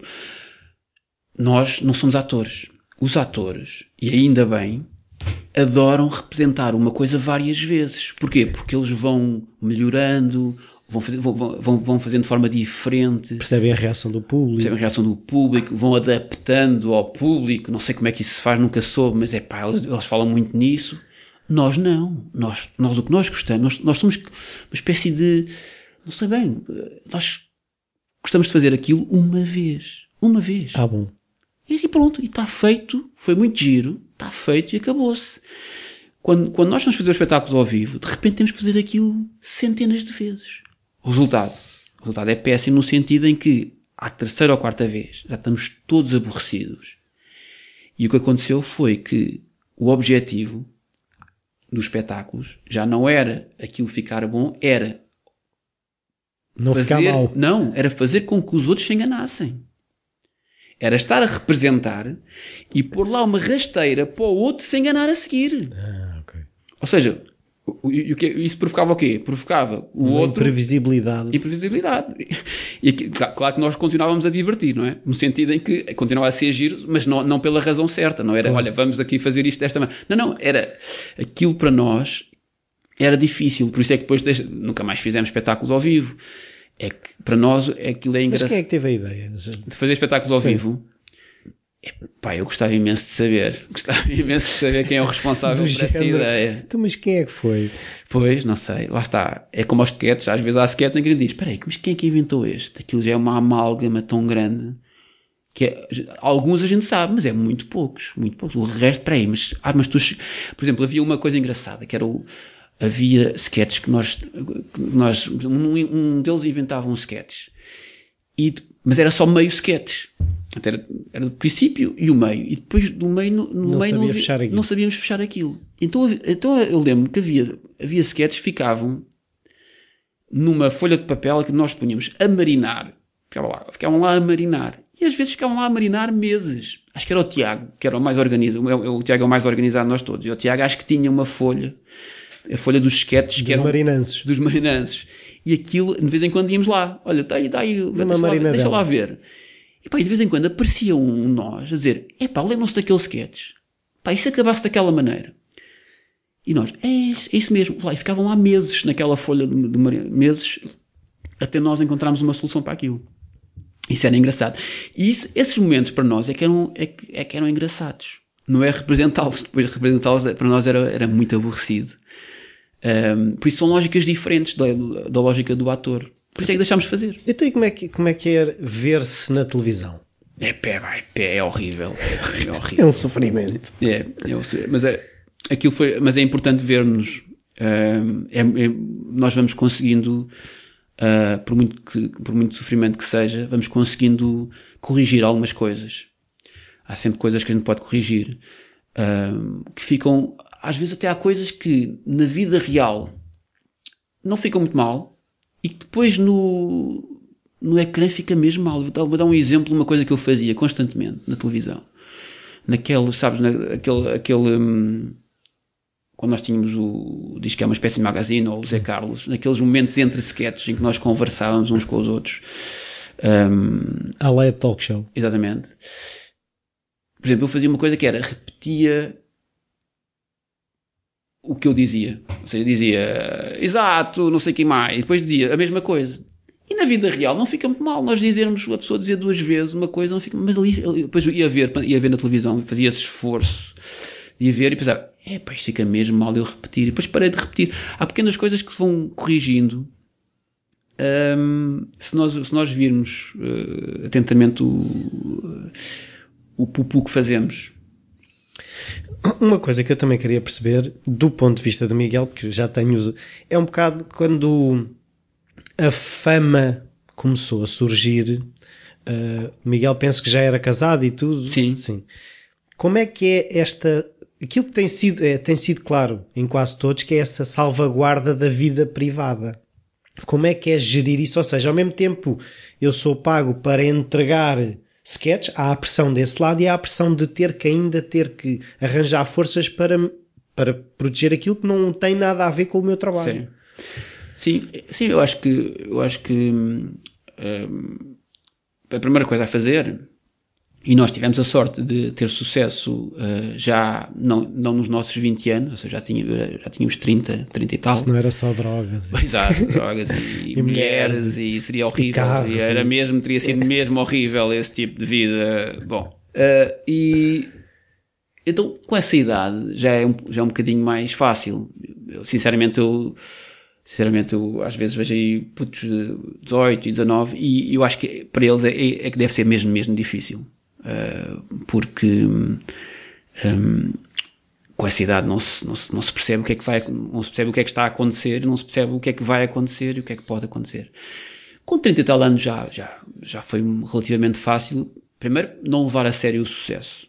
Ou seja, um, concentrar-nos só no facto de estarmos a fazer um, um trabalho de que gostamos e de perceber que é, é impossível haver, haver, só vantagens na, naquilo, não é? É óbvio que vai haver desvantagens, vai, de repente, um, eh, tens pessoas a olhar sempre para ti, é, ao princípio é um bocadinho, sim, é um bocadinho complicado, às vezes as pessoas estarem sempre a olhar para ti e habituar-se a isto é um, é um bocado difícil, mas, mas depois lá está, percebes que aquilo não vai durar para sempre e e que passado algum bocado, algum, passado uns, uns, dias, passado uns dias, uns meses, uns anos, aquilo vai, vai acabar e que aquilo não é, não é a parte importante. A parte importante é mesmo o trabalho que se fez. Mas com 18 anos é difícil perceber certas, essas coisas, não é? Mas com 30 e tal, acho que foi, acho que foi fácil.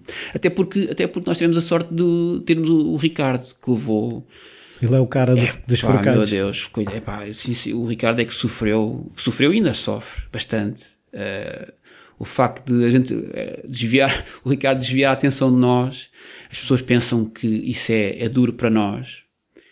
Uh, Sim, porque aquela coisa de, ah, só a atenção só está atenção nele. no Ricardo, é pá, as pessoas não percebem que isso, pá, para nós foi, nós até, nós até nos sentimos mal. Até dava jeito de ter dois Ricardos. Dois Ricardos, exato, dois Ricardos, mas para, para nós, eh, nós até nos sentimos mal, porque quem sofre é ele e muitas vezes hum, houve ali períodos em que aquilo deve ter sido mesmo difícil para ele. Uh, e vocês bom. entre vocês falavam dessas coisas ou, seja, ou, isso não era assunto sequer? A questão do, de, porque houve uma altura e, e eu já falei isto com algumas pessoas que é vocês eram mesmo aquilo que mais falava além do Cristiano Ronaldo, eram os gatos Durento, Sim. Porque toda a gente tinha, falava do sketch que vocês fizeram, era, era assunto. Uhum. Sim, eu, eu, acho que eu, eu, eu, lembro na altura, eu lembro na altura às vezes tínhamos que nos apresentar, tínhamos que fazer umas reportagens para nos apresentarmos e eu dizia sempre, eu sou o Miguel Góis, o rosto menos visível do gato fedorento. Eu gostava muito dessa frase, o rosto, menos, rosto menos visível. uh, a gente, é, é tal, a gente levava tudo, isso tudo muito pouco a sério. Uh, lá está por causa da idade. Uh, e eu acho que o José Diogo também falou nisso aqui, que é, e do país em, em Sim, pequenino. Epá, isto não, não faz sentido. Toda a gente se Sim, conhece. não faz sentido um português Fama. armado em estrela, em estrela. Epá, não faz sentido, não faz sentido. Eh, ou seja, difícil deve ser esse processo eh, psicológico, deve ser nos Estados Unidos, né? Nos Estados Unidos deve ser difícil realmente processar essa, essa informação de que, epá, peraí, eu sou especial, as pessoas eh, acham que eu sou especial. Epá, não, isso, lá nos Estados Unidos deve ser complicado. Aqui somos um português, pá, somos Sim, mas liam notícias do que falavam sobre vocês? Ao princípio eu lia, depois deixei de ler. Só porque. Era só- sempre o mesmo. Não, é, é porque se tira a concentração. Ou seja, aquilo, aquilo que estão a escrever sobre, sobre ti tira-te a concentração. Ficas a pensar, quer que quer, quer, quer, não vais começar a pensar naquilo. Para aquilo Melhor é disse não ler. aquilo, disse aquilo será verdade, aquilo vai ecoar dentro de nós, lá, lá num sítio qualquer, ou no, no sítio em que nós duvidamos de nós próprios, há lá um Sim. sítio em que nós duvidamos de Está nós sempre próprios, não é? E toda a gente tem isso, não é?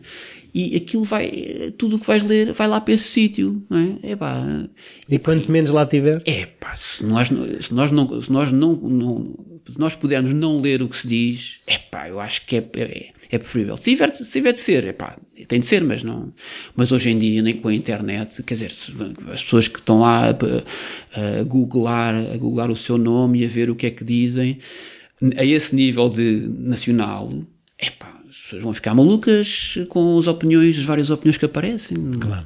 Não, não é um processo muito saudável. Mas o, o- o- uma coisa que eu não percebi ainda é: os gatos tinham um fim à vista ou aconteceu, pá, já não faz sentido continuar a haver gato com a exposição que estavam a ter?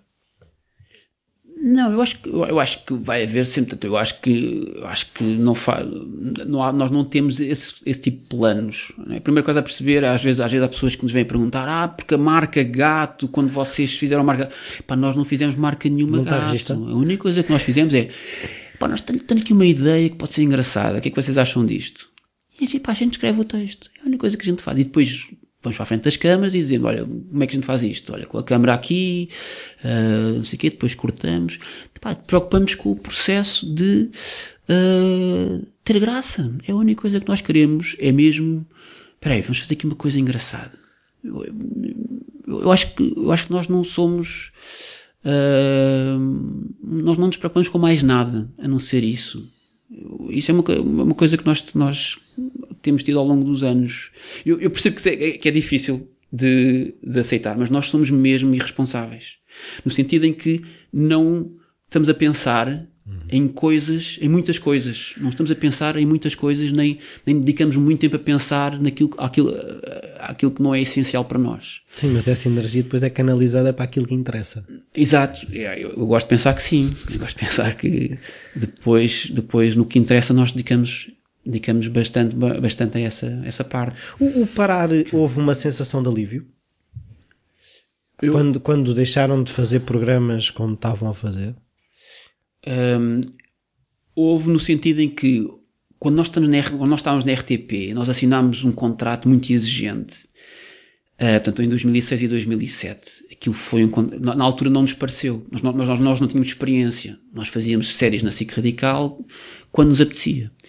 E, e sem contrato, ou seja, nós não tínhamos aquilo que, quando era, quando era para fazer, assinávamos um contrato. E na RTP, nós, nós assinámos um contrato que exigia quatro séries em dois anos. E pareceu-nos pouco na altura. É, quatro séries em dois anos, isto faz bem. Só que depois, nós não só não sabíamos, não só, só nós só sabíamos qual era a primeira que íamos fazer, íamos fazer uma série de sketches, então não sabíamos o que é que ia, o que, o que, é ia ser a seguir, e a seguir foi o disco, é uma espécie de magazine. E o, o que resultou no seguinte, aquilo acabou por ser muito exigente, e havia, atravessámos fases difíceis de eh, esgotamento de ideias e o que nos salvou foi o facto de sermos quatro. Porque eu lembro-me de que havia, que houve ali alturas em que, à vez, um, um de nós eh, estourava. Ou seja, vinha para a reunião e não tinha Olha, nada. não tenho nada. Não tenho nada. Tenho nada. Hoje não tenho nada. Pá, se não fôssemos os, se não fôssemos quatro, eu não sei como é que a gente tinha saído daquele, daquele, daquele sarilho. Portanto, o facto de sermos quatro é, salvou-nos bastante, bastantes vezes. Porque, pá, nunca houve uma altura em que os quatro não tivesse, não tivessem nada, né? Claro. Senão é muito pouco provável. E, e isso uh, não só garante o trabalho, como cimenta a equipa. É uma coisa, nós sabemos que somos todos importantes e, e, e lá está. Uma coisa importante no trabalho de equipa é uh, nós estamos todos bem, mas tem de haver ali um certo grau de competitividade. Uhum. Porquê? Porque nós não nos podemos encostar aos outros. Isso é uma coisa muito importante que se, trabalha, que, que, que se deve dizer sobre o trabalho de equipa. O trabalho de equipa não é só nós sermos tolerantes com o outro. Não, não. O trabalho de equipa. Desafiar. É importante nós dizermos: não, não, eu, vou, eu, eu estou aqui e eu vou trazer imensas ideias. E é estar... bom que tu tragas também. Sim, é bom que tragas. Tem que haver esta. Tem que haver. Isto é ser equipa, não é encostar-nos porque, olha, eu não, vou, não, não levo nenhuma ideia porque os outros vão levar ideias. Se todos pensarmos assim, é, é tragédia. Portanto, essa parte é muito importante. A parte de nós, nós queremos aparecer na reunião queremos fazer rir os outros.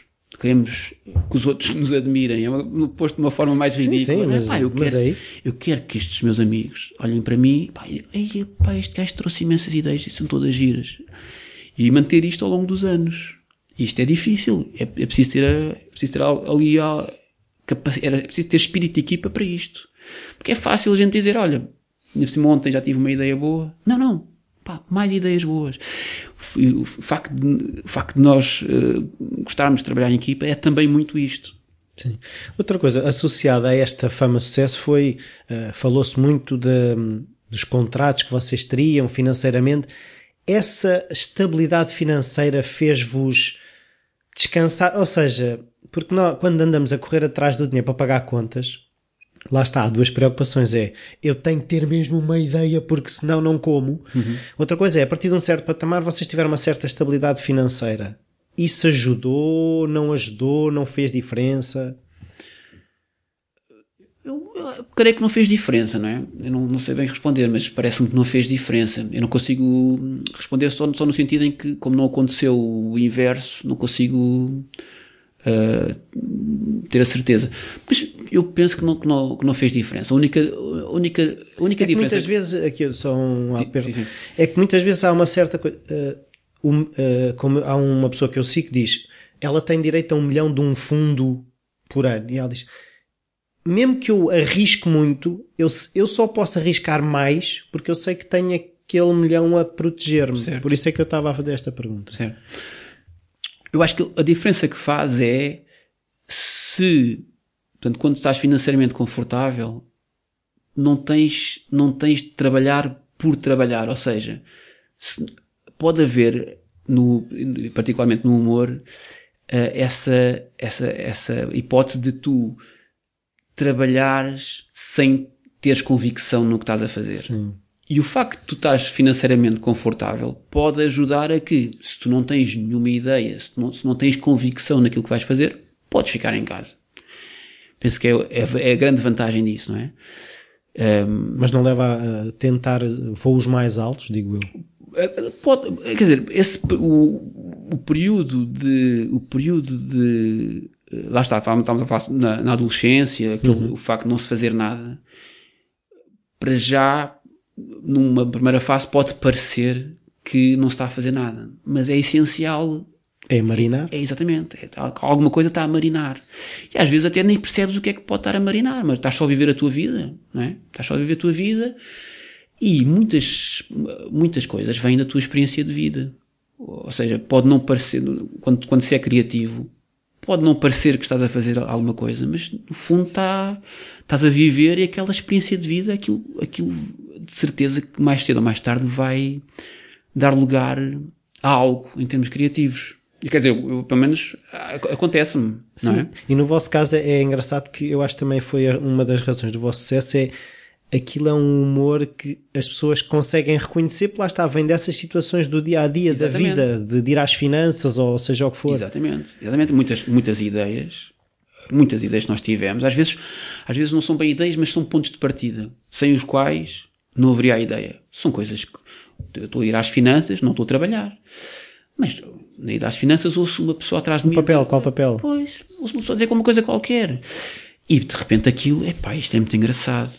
E portanto, uh, na nossa, nosso, na nossa profissão, no fundo é aquela coisa que se diz que é nós estamos sempre a trabalhar, ou seja, tu, é, tudo, tudo, tudo, tudo é trabalho no sentido em que tudo pode gerar Sim, não uma fecha ideia. a loja. Sim, tudo pode gerar uma ideia. Tu vais de férias, vais para o Tibete. É pá, mas estás no Tibete e de repente, peraí, tens uma ideia para um filme ou tens ideia para um sketch. Estás sempre a trabalhar. Um, havia uma, havia um, um, um escritor humorístico que era o James Thurber e então ele ia às compras com a mulher. E, as, e a mulher, a certa altura, virava-se para ele e dizia: James, para de escrever. Ela dizia: James, para de escrever. Porque olhava para a cara dele e ele estava realmente a escrever. Ele já estava. Estava, gajo estava a escrever. Ele, aliás, ele tinha a capacidade. E depois ele chegava a casa e, e, ele, tanto, ele, durante a visita ao supermercado, ele, ele Estava a construir logo. construía, mas não é tipo uma ideia, era mesmo o texto. Gajo Ah, ele já estava. Estava no supermercado com o texto todo na, Na cabeça, cabeça. todas as palavrinhas e vírgulas. Ele chegava a casa e escrevia tudo. E a mulher gostava, é, é muito giro, dizer ah, no supermercado: para de escrever, está quietinho ao lado dela. E o pessoal todo a achar que, ele está, que Sim, ela está sim, maluca. está né? maluco, o gajo está, está quieto. Portanto, Então- é isso, é essa vertente de, a, a vida é o trabalho, aquilo, é- no fundo a vida é o trabalho. Então, como é que eh, o Miguel faz essa gestão? Eh, Senta-se de manhã a escrever, eh, simplesmente começa a ler, vê jornais. Como é que constrói aquilo que que faz? O mais importante para mim, eh, e é uma coisa em que eu me tenho vindo a organizar eh, progressivamente, é, é mesmo, são, são os cadernos de notas. Eu acho, é, isso é, é mesmo importante ter o, As ideias são éter? Exato. Eh, a gente, muitas vezes, ainda me aconteceu ontem. Ontem aconteceu que é, tenho uma ideia, mas estou na cozinha, tenho uma ideia e penso, vou eh, escrevê-la no telemóvel. E depois estou a andar para o telemóvel, que está Já noutra foi. divisão, e alguém diz uma coisa qualquer, ou acontece uma coisa qualquer, e passado 15 minutos eu digo, ah, Ei. peraí, eu, então ia para o caminho, eu ia ao caminho do telemóvel, ia ao caminho do telemóvel e esqueci-me. Depois de escrever. E acabou-se. E claro que essa, essas são sempre as melhores Melhor. ideias que nós tivemos. Sempre. Era a ideia. É, pá, é com esta ideia que eu ia ganhar o Oscar. Era tão boa, era tão boa. E depois mais tarde a gente lembra-se. Deu dois dias. Ah, já me lembrei. Ah, também não era assim tão Nem vale a pena anotar. Nem vale a pena. É sempre assim. Mas pronto, eh, isso é a coisa mais importante na minha, na- na- no meu ponto de vista é, é a capacidade que nós temos de anotar aquilo que nos vai hum, aparecendo na cabeça para depois mais Mas há tarde. momentos de estar a escrever à espera das ideias ou isso não Sim, existe? isso é fundamental. É fundamental, a, é fundamental a, haver um momento em que estamos a escrever e suportarmos o facto de não estar a aparecer nada, porque muitas das vezes é- vai, vai depois Mas dessa- escreve nada, é que há pessoas que dizem, mesmo que não esteja a surgir nada, escreve, não estou a conseguir escrever nada. Eu não, isso não faço, mas, mas, quer dizer, portanto, eu sento-me eu sento a escrever uma, uma coisa que foi pré-definida. Aliás, o, se não me engano, o, um dos conselhos do Hemingway para jovens escritores é, p- penso que é, que é do Hemingway, é quando tu acabas de escrever num um dia, portanto, chegou à noite tu acabaste de escrever, A meio de uma frase.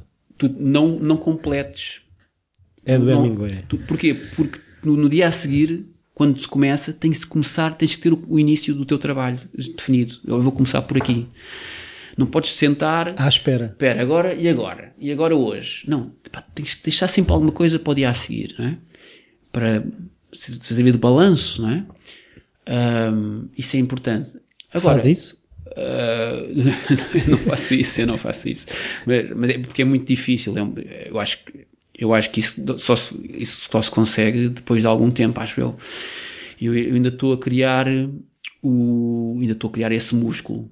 Espero fazer, vir a fazer isso um dia. Espero vir fazer. Mas implica disciplina de parar quando apetece continuar, é isso? Im- Já implica, implica, eu acho que implica um horário, e eu não, eu não consegui ainda. A minha vida é um caos. Eu não consegui eh, um horário em que eu consiga fazer essa planificação. Ora, Agora vou acabar, eh, normalmente acabo quando alguém começa aos gritos. Olha, eu vou trabalhar até, até um puto começar aos gritos. E eu normalmente levo isso muito a sério. Ou seja, trabalha nos intervalos, ou seja, está tudo calado, vou Sim, aproveitar agora é isso. Exatamente, exatamente. Trabalho ali no, quando, quando posso. É que eu trabalho quando posso.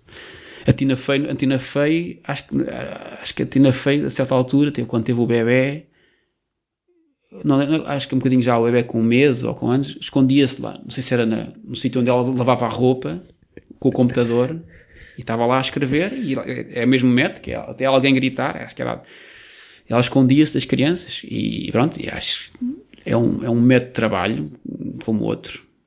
Mas não, não, não consegue ter horários para escrever, nem tem essa obrigação? Tenho, tenho, mas são muito intermitentes, ou seja, hum, eu, eu, eu, faço isso, mas isso não, não são horários tão... As crianças não vão para a escola? Vão para a escola, saem muito cedo, saem muito cedo da escola. Muito cedo da escola? Bolas, saem muito cedo. São escolas modernas, não é? Antes os putos ficavam até às 7 da tarde. Não, não, não se muito, pode pagar um prolongamento. São, pois, são muito pequeninas. E, e, é, e isso termina-lhe o dia mais cedo, é isso? Sim, o dia mais cedo. Aliás, eu, atenção, eu, eu envergonho-me de dizer que eu, hoje em dia, eu vou para a cama às nove e meia, dez da noite. Espetáculo. É assim que eles Noto vão. o espanto na, na, sua cara. Não, é, incrível. É, é porque eu não consigo deitar as minhas filhas muito cedo. Por pois. isso eu, eu invejo isso. Não, atenção, eu. Não é uma questão de vontade. É, eles levantam-se às seis da manhã. Ah, okay. Seis e tal da manhã. Se eu não os deito cedo, aquilo seria o caos lá em casa. São os madrugadores. Portanto, eles é que definem os meus horários. Então, e agora o que é que o Miguel está a fazer? Portanto, eu, o que eu faço é. Eu estou permanentemente uh, a escrever, não é? Permanentemente a escrever, a ter ideias, a pesquisar.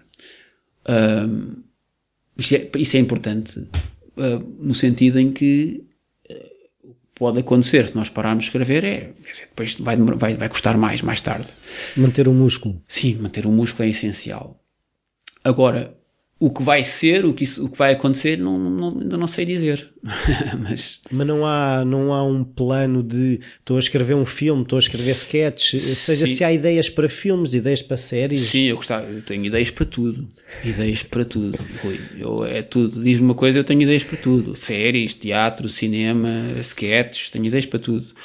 Agora, é, lá está, é uma amálgama. É uma amálgama, eu não sei, não sei uh, discernir o que é que isso pode dar. E não sente que deveria estar a apostar num cavalo qualquer tipo? Pois, pois é isso. Isso, isso eu sinto. Isso eu sinto. Apostar num cavalo. Mas espera aí, apostar num cavalo. Cuidado, Rui. Se calhar vou fazer isso. Agora vamos tornar Olha, jogador. Vou, vou, já para casa. Vou já para casa. Jogar no Betanoin.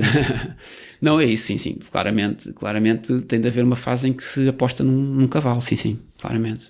E não há essa fase, não está nessa fase? Uh, é, não sei, não sei, vamos ver, vamos ver. Eu, eu, eu, tenho, sinto muita tristeza genuína de não termos uh, um cinema uh, em Portugal de, humoristicamente convincente, ou seja, um projeto para filmes uh, que, que, que, sejam uh, que não, portanto, para já, para já não, não há comédia, é uma comédia intermitente, né, em termos de cinema. E isso custa-me, quer dizer, não haver um trabalho sólido de comédia no cinema. Uh, é uma coisa que me entristece, e mesmo no teatro também. Mas é, mas é uma coisa que eu agora estava aqui a pensar, que também já quando estava a investigar, que foi vocês trouxeram o, o humor para uma coisa. Uh, como é que eu dizer? Uh, que mostra que é possível, que eu acho que até muitos jovens que se calhar nunca acharam que fosse possível fazer uma carreira no humor, vocês foram os exemplos de que era possível.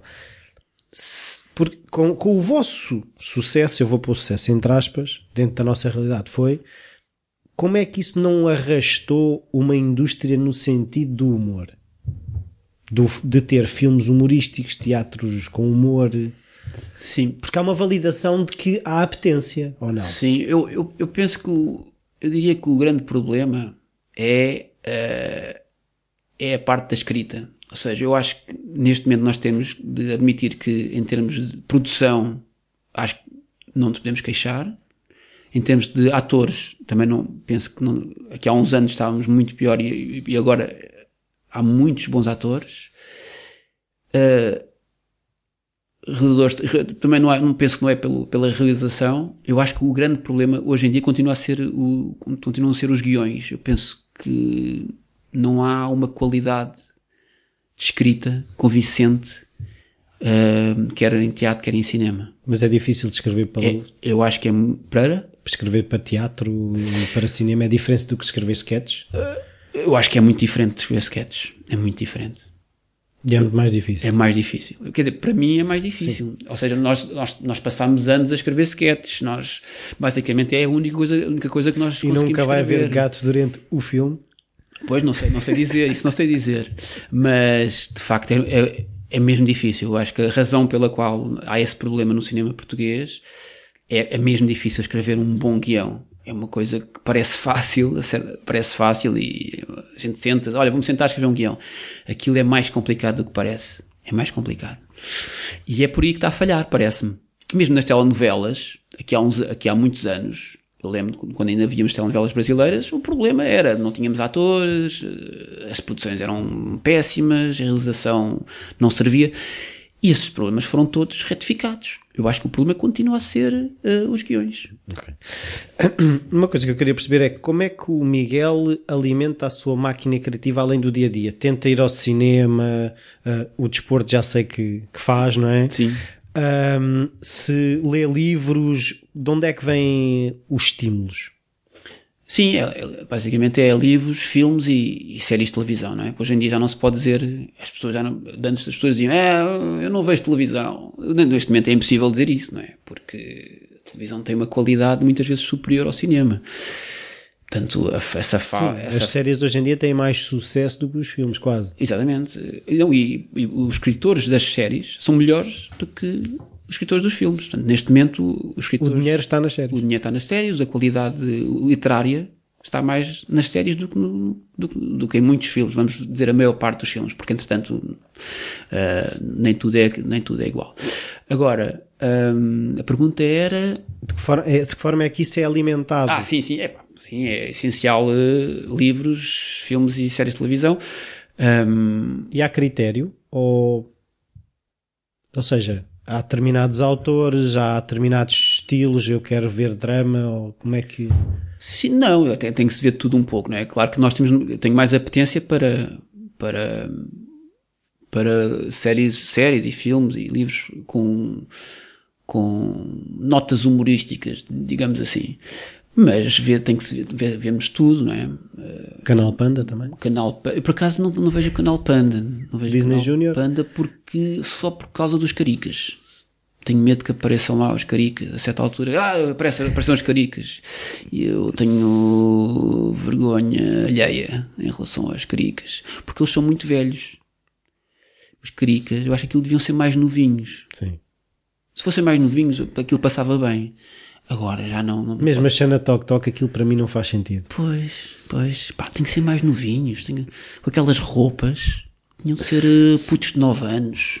E assim, pronto, assim a gente papava aquilo bem. Agora assim, não, a gente vê aqueles. Não. O que é que estes matelões. Tem 6 anos ou 15 anos, não pode, não pode, não podem estar vestidos daquela maneira, é embaraçoso.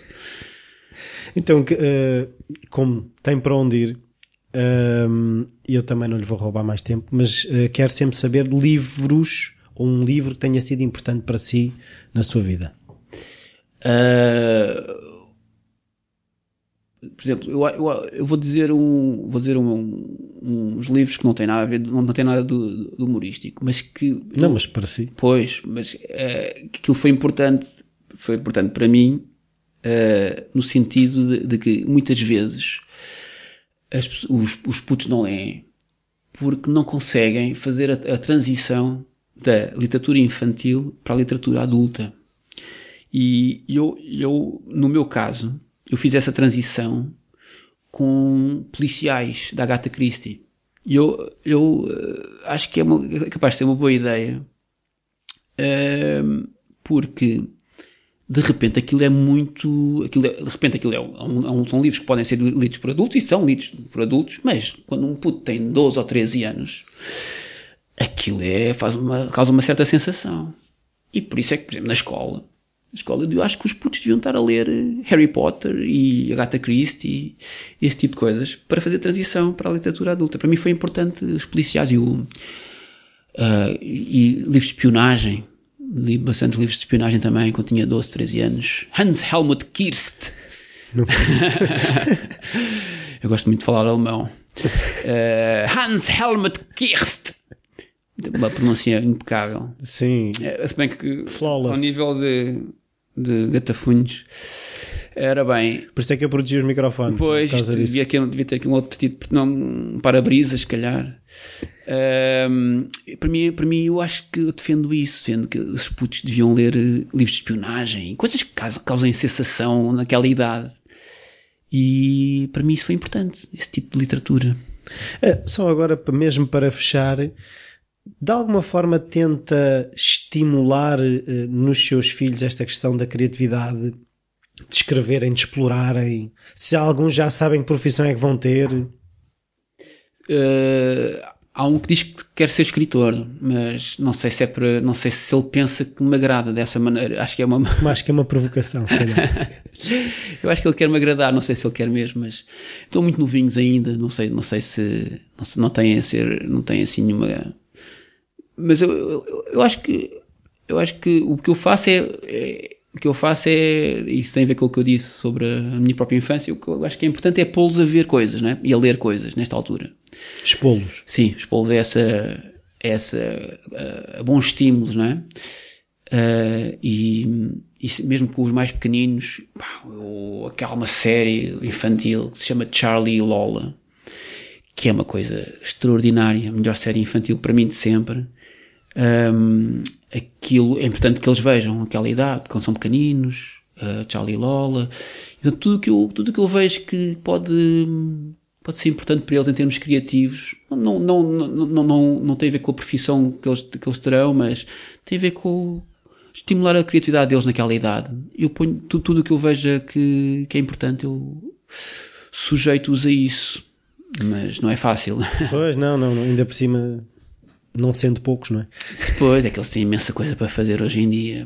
Pois é, é que é isso que eu também vejo, é a questão dos estímulos, é o tablet, depois é a televisão, depois é... Eles andam a saltitar de aparelho em aparelho e há sempre qualquer coisa para fazer. E, e pá, eu pergunto-me a mim próprio, E não tenta cultivar o aborrecimento. pois, mas, mas como? Pois. Como? Não, Eu queria saber... Pois, não, eu- não o que eu fiz no, no- no outro dia, tá, o, o professor de professor de guitarra de um deles, em setembro, chegou-se ao pé de mim e disse: Epá, o seu filho está a tocar muito. E eu disse: Pois, é que ele, em agosto, quando se portou-se bastante mal nestas férias, eu, e eu mandei, castigo. mandei-o para o quarto. E no quarto, ele só tem duas coisas para fazer: ou toca guitarra ou lê. Resultado, este verão, o gajo ficou a tocar guitarra, que foi uma maravilha, e leu quase o Harry Potter todo. Portanto, o meu conselho para os pais que nos estão a ouvir é castiguem bem os vossos filhos. Arranjem uma cela só com determinados estímulos. Exato, ponham lá tudo, tudo nessa cela, livros e, e revistas e filmes, filmes de autor, Manuais de culinária. exato, para eles depois fazerem boas refeições lá em casa e é mantê-los lá fechados eh, em agosto. Inteiro. E não gastam dinheiro em aquelas coisas, tempos Atividades livres, não, exato. E é isso, é no fundo a mensagem que eu quero passar aos pais. A mensagem de esperança, no fundo. Sinto esperança. Esperança para eles, não para os, não para os filhos. Claro. Muito obrigado, Miguel. Nada, Rui. Foi um prazer. Foi um prazer. Até à próxima. Até à próxima. Bem-vindos de volta, espero que tenham gostado da terceira conversa fedorenta. Esperemos que, chegue, que eu consiga chegar à quarta conversa para ficar com a caderneta completa. Eu gostei muito de falar com o Miguel. hum, foi uma perspectiva diferente relativamente às, outros às outras duas. E hoje, pelos vistos, eu não sei falar. E hum, foi sobretudo porque o Miguel, tal como o Tiago, foram sempre menos mediáticos do que o Ricardo e também do, que o Zé Diogo Quintela. Mas, no entanto, é, é, é interessante perceber eh, que nenhum era mais importante do que outro. Eh, Se calhar eram mais eh, visíveis no meio disto tudo.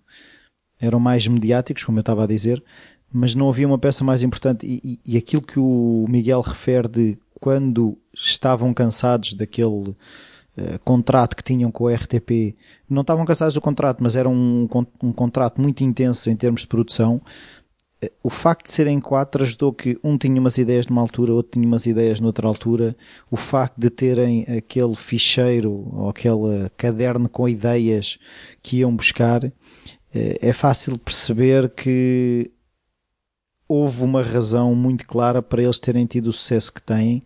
Foi sempre baseado em trabalho, eh, baseado em eh, não haver más ideias. Há ideias de começo que podem ser trabalhadas e chegar a ideias boas uh, em termos de resultado final. Faz-me lembrar um bocado uh, o livro do Ed Catmull, Criatividade, em que ele fala precisamente do bebê feio. O bebê feio, quando as ideias começam, muitas delas são bebés feios, e é esse trabalho em cima das ideias que podem parecer muito fraquinhas, como o Miguel refere, que depois consegue chegar a, a resultados bastante interessantes mesmo eu aqui uh, no falar criativo, quando olho para trás e vejo muitas de, vejo, salvo seja, ouço muitas das entrevistas que fiz e vejo o fraquinho que aquilo era, uh, não estou no nível que, que, gostava de estar, mas sei que estou melhor do que estava uh, quando comecei.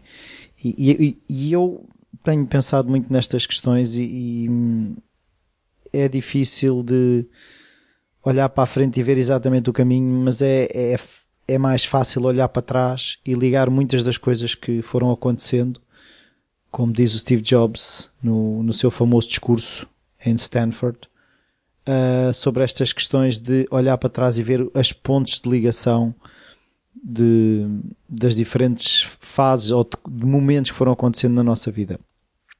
Eu uh, continuo a gostar muito de fazer o falar criativo. Uh, mesmo o falar mais criativo que faço com a Anitta, gosto muito de fazer, mas vai para água durante uns tempos ou vai parar com a regularidade que se sabe, que se sabe, muito bem, Rui, uh, que, se, que tem tido até aqui e vamos fazer episódios quando nos apetecer ou podemos não fazer mais nenhum.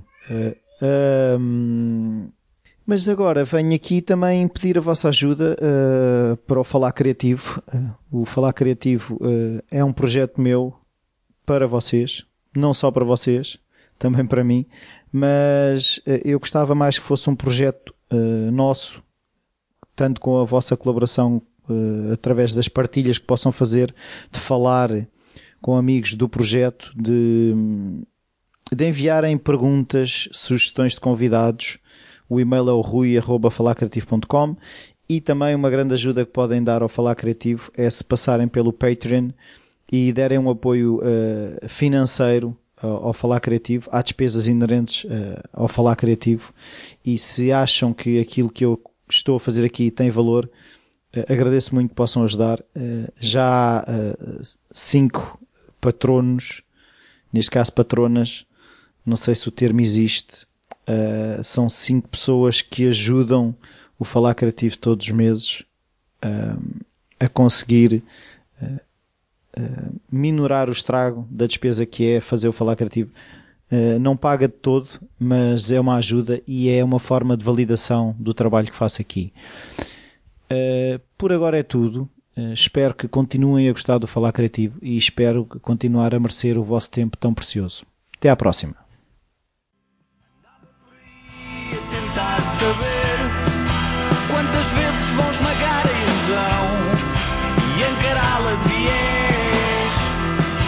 Quantas máscaras vão cair aos meus pés? E quantas vezes vão dizer Já sabias sem saber? Quantas desculpas?